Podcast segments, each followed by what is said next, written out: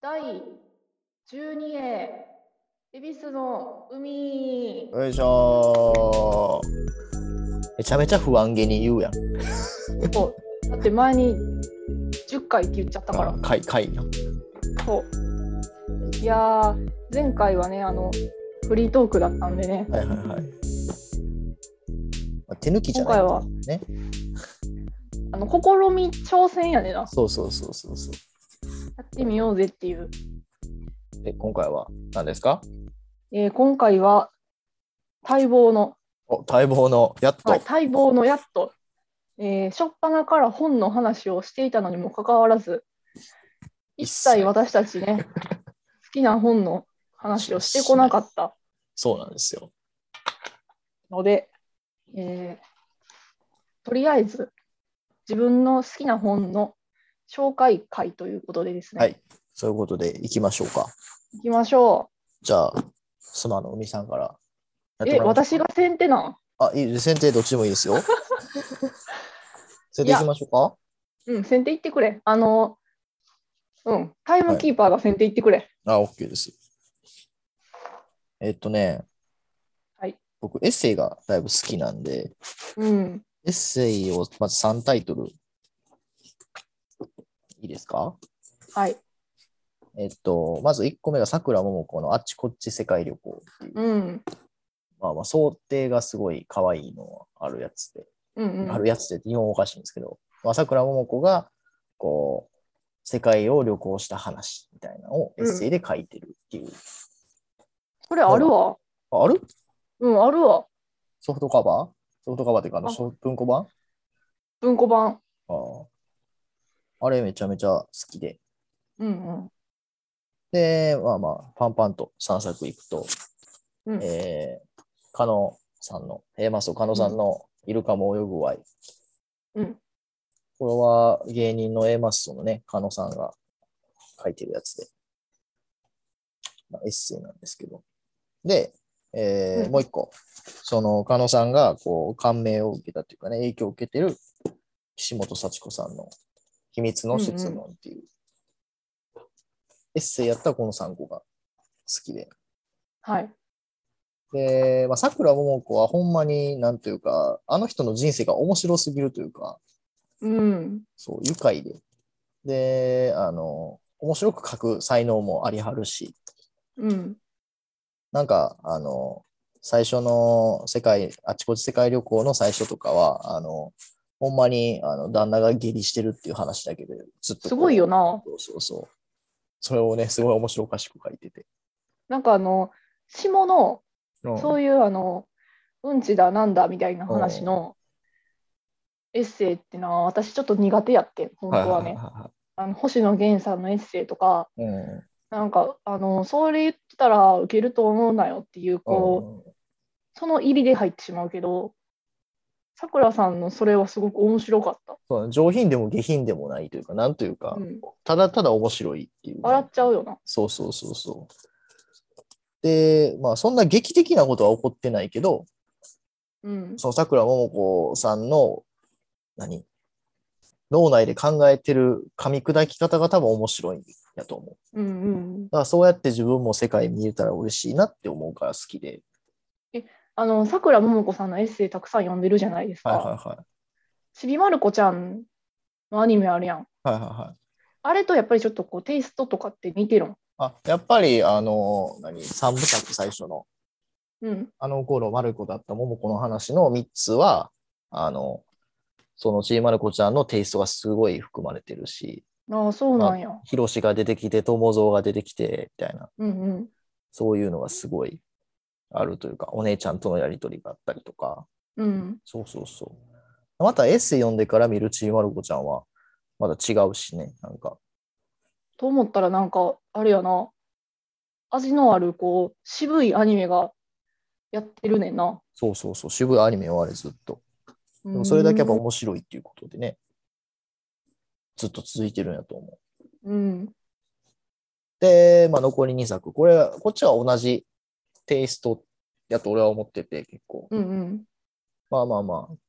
A マストの狩野さんのやつから言わせてもらうと、うんまあ、やっぱりこう芸人さんが書いてるからコントみたいなうんうん。エッセイって、まあ、よく言ってるんやけど、俺が。そう、なんというか、普通にこう、つらつらこう、あったことを書いてるんじゃなくて、うん。なんかこう、なんちゅうの。まあ、簡単にこう、ざっくりこう、例を出すと、まあ、そういう話があるわけじゃないけど、うん。まあなんかこう、自分がおって、自分がこう考えてることに対して、なんかちっちゃい小人みたいなのが出てきて、そいつに何か言われるみたいな、ちょっとファンタジーチックっていうか、あ、そういう感じなんや。そうそれいうって感じも含まれてるっていう、なんか、うとんかあったり、で、それで岸本幸子さんが多分そういうテイストが多くて、うん。うんあの、もう一見わけ分かれへんこともいっぱい言うてんねんうんうん。そうそうそう。で、それが、あの、なんていうんやろ。考えすぎずに、考えさせられるっていうか、考えた上が面白いんやけど、考えずにも楽しめるっていうか、アホやな、みたいな感じでうん。読めるっていうのが好き。岸本さんの創作は持ってるねん。あ創作俺読んだことなくて、エッセイばっか読んでるから。えっとな特別ではな、特別ではない一日っていう、はいはいはい。柏書房から出てる短編やねんけど、うんもうな、めっちゃぶっ飛んでた。あぶっ飛岸でる本さんの小説。あこんな風に書く人なんやってびっくりしたな、ちょっと。なんか突然、あの、A から Z まで、A は、あの、誰々と、A はこんなやつで、B はこんなやつでもう会うことはなくなった、C はええやつやった、みたいなのだけを書いてるところとかがあったりとか、そうそうそう。それは多分、あの、文庫本で出てる方の何らかの事情とか、荷物タイプであった話なんだけど、そうそうそう。なんかせ、世界観がすごいあるというか、うん。なんか言ったら洗濯物とか、その食器とか出てきたら、そこいつらが喋ってたりするみたいなとか、うんそういうようななんか、あの、なんちゅうんやろ日常になんかこう、すごいいろんなものを付加付加していくような、うん突飛もないことを書くもんそなう。そうそうそう、それが好きで、俺も真似したいなと思ってるんだけど。ですね。エッセイはこの2冊ですわ。はい。やばいぞ。時間がやばいぞ。いや、もう、ゆっくり行こそうですね。まあまあ別にね、15分過ぎても、まあまあまあ。う。うん。もうだって読書会ってぜ絶対に15分じゃ無理な気がしてる。で、えっと、小説は4冊今あって、うん。えっと、原田真帆さん、うん。風のマジム。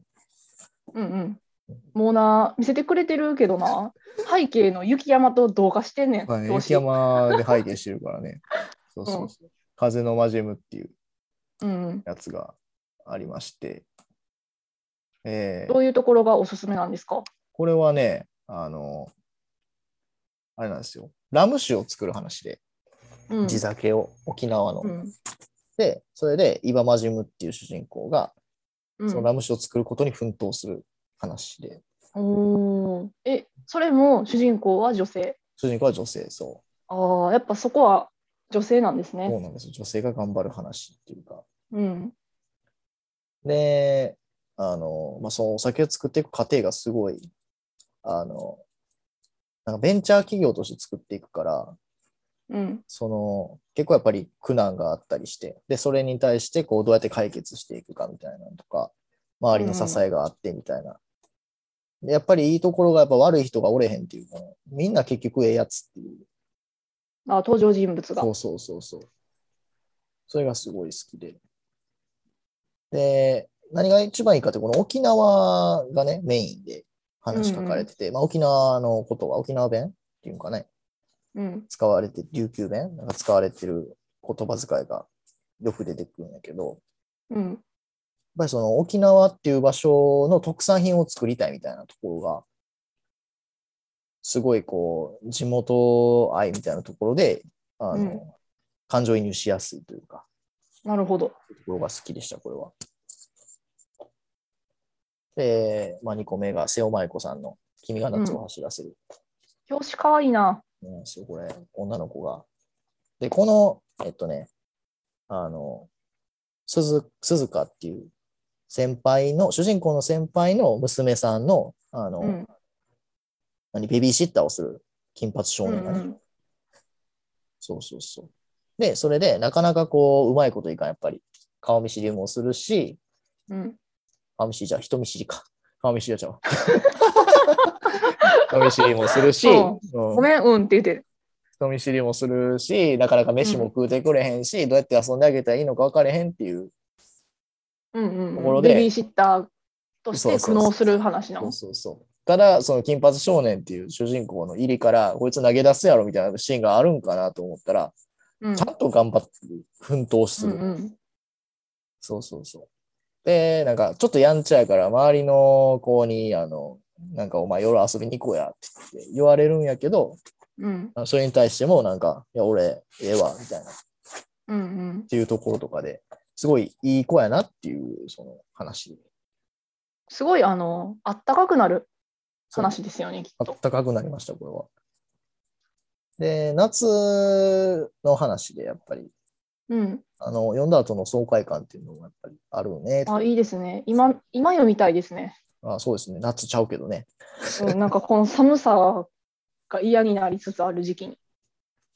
で、まあその、ベビーシッターの期間が1ヶ月ぐらいの話だから、結構シュンってこう、ギュッとした話になってるから、うん。結構もう、なんやろまあまあ細かい話だから、読んでて面白いというか、うーん。中だるみせえへんような感じはあるかな。うん。で、三浦淳。あ、三浦淳さんの絶対面白いやん。これ自分なくしの旅。三浦淳の小説ってほぼほぼ自伝小説らしくて、うん色即ゼネレーションって言って、あの、うん。うん。映画にもなって、渡辺大地、黒猫チェルシーの出たな渡辺大地うがん主演でやってた、まあ、ミネタも出てて、うんうん。で、それの色即ゼネレーションの後の話やね、これ。うんうん。自分なくしの旅は。で、まあなんか、ちょっと、あの、あなんていうんやろ男、男臭いというか、しょうもない、なんていうか、男子の話みたいな感じがやっぱ多くて、うんそうそうそう。まあまあ、その、あまり綺麗じゃない恋愛みたいなところをね、 よく書いてる感じなんやけど、なんか、その、すごいアホらしいけど、確かにこういう気持ちって好きよねっていう感じで、あるよねうんみたいなのに思わされるような感じで。そうそうそう。色即全書はそのひと夏の島での思い出と、その後のあの島で得たことをどうやっていくかみたいな話なんだけど、これはほんまうにん美大を目指して東京に上京しての、その、なんちゅうやろ社会人前のどうしようもない時期の話みたいな感じで。あ、いいですね。 そうそうそう。それいや、が2022年は絶対三浦淳さんの作品を読むっていうのは、読んだ方がいいと思う。 100ウィッシュリストに入れてるんですよ。ああ、そうそう。だからラジオの感性ってやっぱすごいねと。うん。独特で。で、最後これ、アンソーシャルディスタンス。あ、出た。金原ひとみさん。これ俺出、た、出た。ほんま、ね、普通だと出会うことないからね、こんなん。うん。いやー、よかったからね。心がね一、緒がな。最初の話がな。ストロングゼロから始まり。そっからはもううち無理 や。うん。いやー僕でも、うん。出ばっかに、2本目以外は好きやったな。 2本目なんで嫌いやったんいや、痛い。普通に。ああ、まあ定そうや型のな。話やから。うん苦手あコンスキエンティアもちょっと3個目の話もちょっと哲学っぽいっていう、哲学だからなんかわからんけど、すごいなんか難しい話をしてる感じで好きになれへんかったのもあるけど、アンソーシャルディスタンス、テクノブレイク、ストロングゼロのこの3つはめっちゃ好き。うん。ストロングゼロが一番好きやな。アンソーシャルディスタンスが一番好きかな、やっぱ表題作のあの、今、今の感じの若者を書いてるなっていうう。ん。で、まあ、コロナうつっていうところもやっぱり取り上げてる感じとか、あの、ほんまになんかどうしようもない系の主人公の男っていうのを描いてるのが、あーってなうん読んでて面白い。金原さんすごいもんな。そうですね。っていう感じですかね。いやーあれよな。あのー言いまとめてしまうのは良くないかもしれないけれど、はいまあ、最後のアンソーシャルディスタンスは、はいちょっととりあえず置いとい て、もう、デビスさんの読む本は基本的にヒューマンドラマというか、そうですね。温かい話が多いですよね。温かい話が青春群像劇的なところが好きですね。まあまあまあ、健康的や。そうですね。精神衛生的にはいいものばかりを読んでる気がします。うん。アンソーシャルディスタンスと、うん。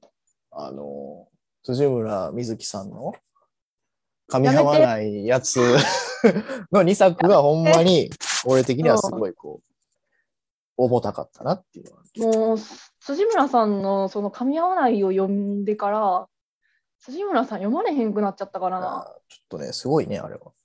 すごいようんすごいまあまあね、その話もしだしたらやばいからね、この時間そ。やな一応今のところでね、それはちもう15分経ってるんですけど。あマジでこのままいきますかもうこのまま行こうん。うか30分間にするそうですね。うんえーっとねあすま私さんのはね345冊になるかな多はい分、はいは1冊目は、えーおついちさんが書いてる集英社文庫から出てる「ズー」ですねい。ズー、 「ズー」っていう初めて見た。これは小説なんですけど、はははは私が本を読み始めたのはうん大体小学生なんですよ。はいは多分両親がすごく読み聞かせをしてくれる人やって、いはい。はいはいはい多分そこからちっちゃい頃から物語が好きやったんやけど、うんうんうんまあ、小学生の時も図書館とか行くの大好きやってんはいはいはでもずっと見てた本って「ハリー・ポッター」えーダレンシャン」いうんうんう「ん。ウルトラクエストまあまあ、えー王道児童文学ね。」そう冒険ファンタジーが大好きやってん、はいはいはい。俺が一切通ってないやつ。あほんまにうん、解決ぞろいばかりだ。あポプラ社の児童文学の本も好きやったんやけどなんかそういうファンタジーの中で生きてきたのに、うんいきなり小学校5年生の時に、うん友達からこの「図」を勧められたよおついちのおー初めてこの大人が読む文庫本を手にしたはわいけではいすよ、はい。かっこいいね。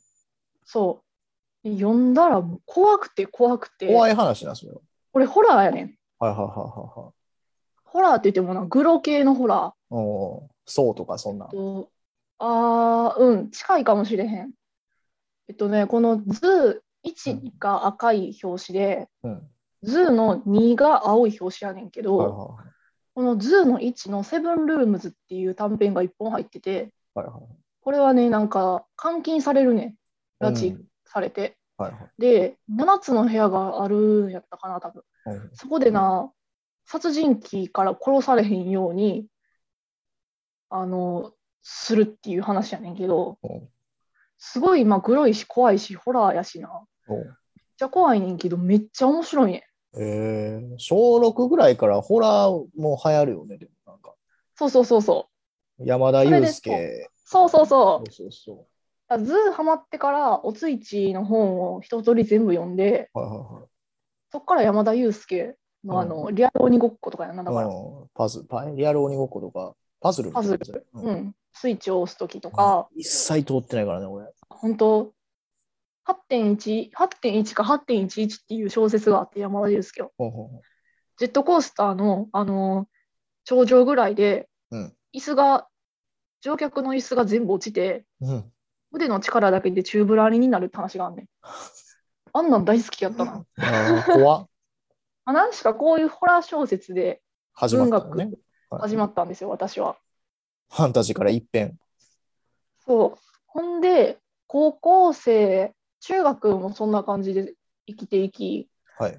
山田裕介が好きって言ったら国語の先生が山田裕介一式貸してくれたりとか、えそうそうしてうんで高校生の時にまた決定的な出会いがあってそこであのエクに香りに出会うんですー、あーよそこでエクに香りが出てくるんですね。そあの図書館高校の図書館がすごい充実してて本がう。うんでよく行ってたのとうんあとあの文芸部入ってなかったんやけどうん文ちょっとあの淡い青春話やねんけどなおーあの図書頼りってあるやんあるね。あれにすっごいいい詩が載ってたんですよ、ポエムが。誰が書いたんやろ、文芸部のと思って、ペンネームしか載ってなかったから、ほうほうほう図書室まですぐ放課後行って、うん図書の先生に、このポエム C 書いたの誰ですかって言い迫ってうん、そしたらあの同じクラスの男の子やっていや、ほんで、ちょっと冴えないタイプの男の子うほうが、ほうほうめちゃめちゃ綺麗な詩書いてて、うん何読んだらこんなん書けるんってめちゃめちゃ問い詰めたらエクニ香りが出てきてん、あー問い詰めた。そうそれであのエクニ香りの2冊目は「冷たい夜に」ですねはいはい本編集の「デュークがいいようん。」そ読れんだはでし、ょデュークだけは読みました、僕。ジェームス・ディーンに似てるうん、ワンちゃんが人間になってあれ、いい会いに話。来るっていう話うん、もうあの物語を揶揄する者がいたらもうボコボコにしてやるぞってこいうれぐらはいいい大好き、話でした。うん、エクに香り、挫折勢としてでもいい話でした。まあ、もともと児童文学の人やから、ああいううのん、書くの上手なんだな、きっと。で、まあ、高校そんな感じ。はいはい。で、まあ、大学飛ばして、大学飛ばすんや。で、社会人になっての出会い、はいは一い。冊目、えー工藤レインですね。ああ、ブドウレインね。私を空腹にしない方がいいっていう、このはいはいはご飯エッセイなんですけど、はい工藤さん、あの、歌人なので、このエッセイの作品では、はい最初にあの短歌が読まれるんですよ。い。はいはいはで、えーその短歌が、えー読まれた後にそのご飯とかに関するエッセイが載ってるんですけど、い。はいはいはい。この人の、あのー素直ないい書きぶりというか筆致が大好きでですね確かにそうね。あの、歌お化けしか読んでないけど、素直素な。直やろうん。難しいこと言わへんやん言わへん。そうそこがすごく好きでなんかあのすごくいいんですよね可愛い読みやすいし。そうそうそうそうなのでねこの「私を空腹にしない方がいいわ」ぜひ読んでみてほしいですいねや、。読んでみたいね。タイトルもあれやね。いいね。うんこのね、1本目のエッセイの短歌が、はい芍薬は号泣をするようにうんうん。散るっていうなんなんですよ。芍薬は号泣をするように散る。はい俳句か、うんまあ俳句か何しか短短歌が載ってるんですけど、はいはいはい。でこれの冒頭が「私を空腹にしない方がいい」はいもういい大人なのに、うんお腹がすくとあからさまにムッとして怒り出したり、うん突然悲しくなってメソメソしたりしてしまうっていうところがもう可愛すぎいいてね。いいよね素直やね。素直に生きたいなって思う本ですわ。はいはいで、えーっと何冊紹介した ?4、5冊目。5冊目は、はいはいえーみんなが絶対知っている隅野夜さんですね。はいはい。あの君の膵臓を食べたいのそう人、ですよね。うん、麦本散歩の好きなものっていう小説がね、そ最れ、高にいいんだ。小説めっちゃ可愛らしいってそうなってるやつじゃん。そうやねん。なあこれな、あの、これめっちゃ嫌やねん。これあの、第2週を今手に持ってんねんけど、はいはい。私、ビッシュ大好きやねん。うんビッシュ大好きやから、あの、まあ、言っちゃいいんですけど、桃子組カンパニーが多分これ表紙になってんねんはいはいな、はい女の子、桃子が。うんでも、これ文庫本の想定めっちゃ可愛いねん。いや可愛いね、あれ。あのイラストふわっとしたイラスト。そうあれで行ってくれよって思ったんやけどな。これあはの図書館、。よかったし。あれよかったやん。君の膵臓を食べたい大学の授業中に読んで、うん。教授にめっちゃ怒られたんやけど、 泣いてるのバレて。これはね、これすごく良くてですね。あの図書館師匠の人の話やね。大学図書はいはい館。で、この麦本散歩っていう、散歩っていう名前もいいねんけど、うん。その散歩の好きなものをあの短編みたいな、こうなんていうの少しずつの話で入れて、でね何がいいかって、あの、仕事を休みたくなる時もあるっていう話があったり、はいはいはい。死にたい友達にと一緒にデートに行って、はい死にたいって言われた時の散歩の返事とか、うんうんうんなんかこう、確信めいたことをこうポロッと言うんですよ、怠惰な主人公はいはいが。はいはいなんかそれにあのすごく癒されるというか、名台詞的なところで。そうそう、励まされるはい話はいはいではい、であの隅野夜さんが多分音楽が好きなんで、はいあのいろんなアーティストの名前とかも出てきてああ、いいですね。楽しい話ですね。はいはいはい。で最後、えー文芸のね載ってたあの遠野遥さんの教育ですね。遠野遥さんの教育。えー私が純文学に足を踏み入れた。込むことになった、うはいん、きっかけの人が遠野遥さんなんですけはいはいはいど、はいはいこれね確か君に読んでるんだって説明した時に、うんそんなん読んでるんってなったやつでね、はいえっ、と概要が超超能力の成績向上のため学校が進める1日3回以上のオーガズムを達成すべく言うた言うた。そんなん読んでる言うた。観念私それか。これすごかったよ教育あの「破局」っていう小説で遠野遥さん芥川賞を取ってるんですけど、はいはいはい。それから第一作目がこの教育やったんよ。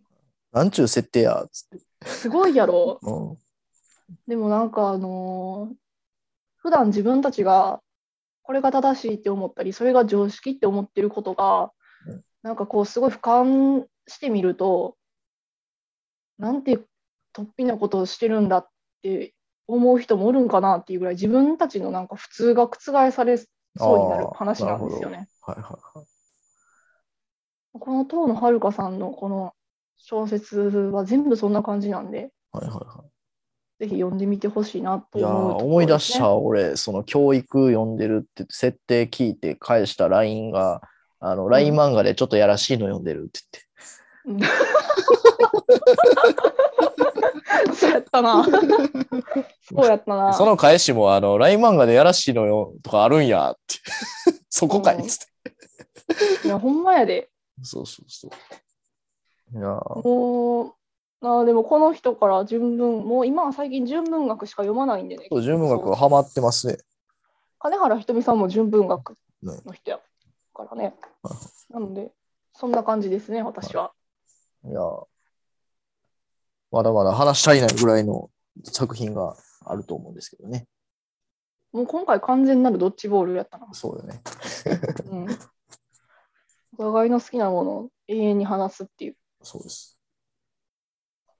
まあまあ、こんな感じで、拡大スペシャルでしたけどね、12人は。はい。ちょうど30分ぐらいの尺で、ええ感じですけど。まあ、あの、君の、君島かなたさんの、君の顔では泣けないを読んだので、はいはい。ちゃんと全部、それでやっぱり、共通会読書会でね。うん、しないとダメなんで。はい。はい。まだそれもやっていくという形で、はい。今週はこんな感じで終わりたいとはい。思います。またいろいろやってるんで、いろいろやってるんねで、割愛、はい。お願いしますということで。よろしくお願いします。では、失礼します。失礼します。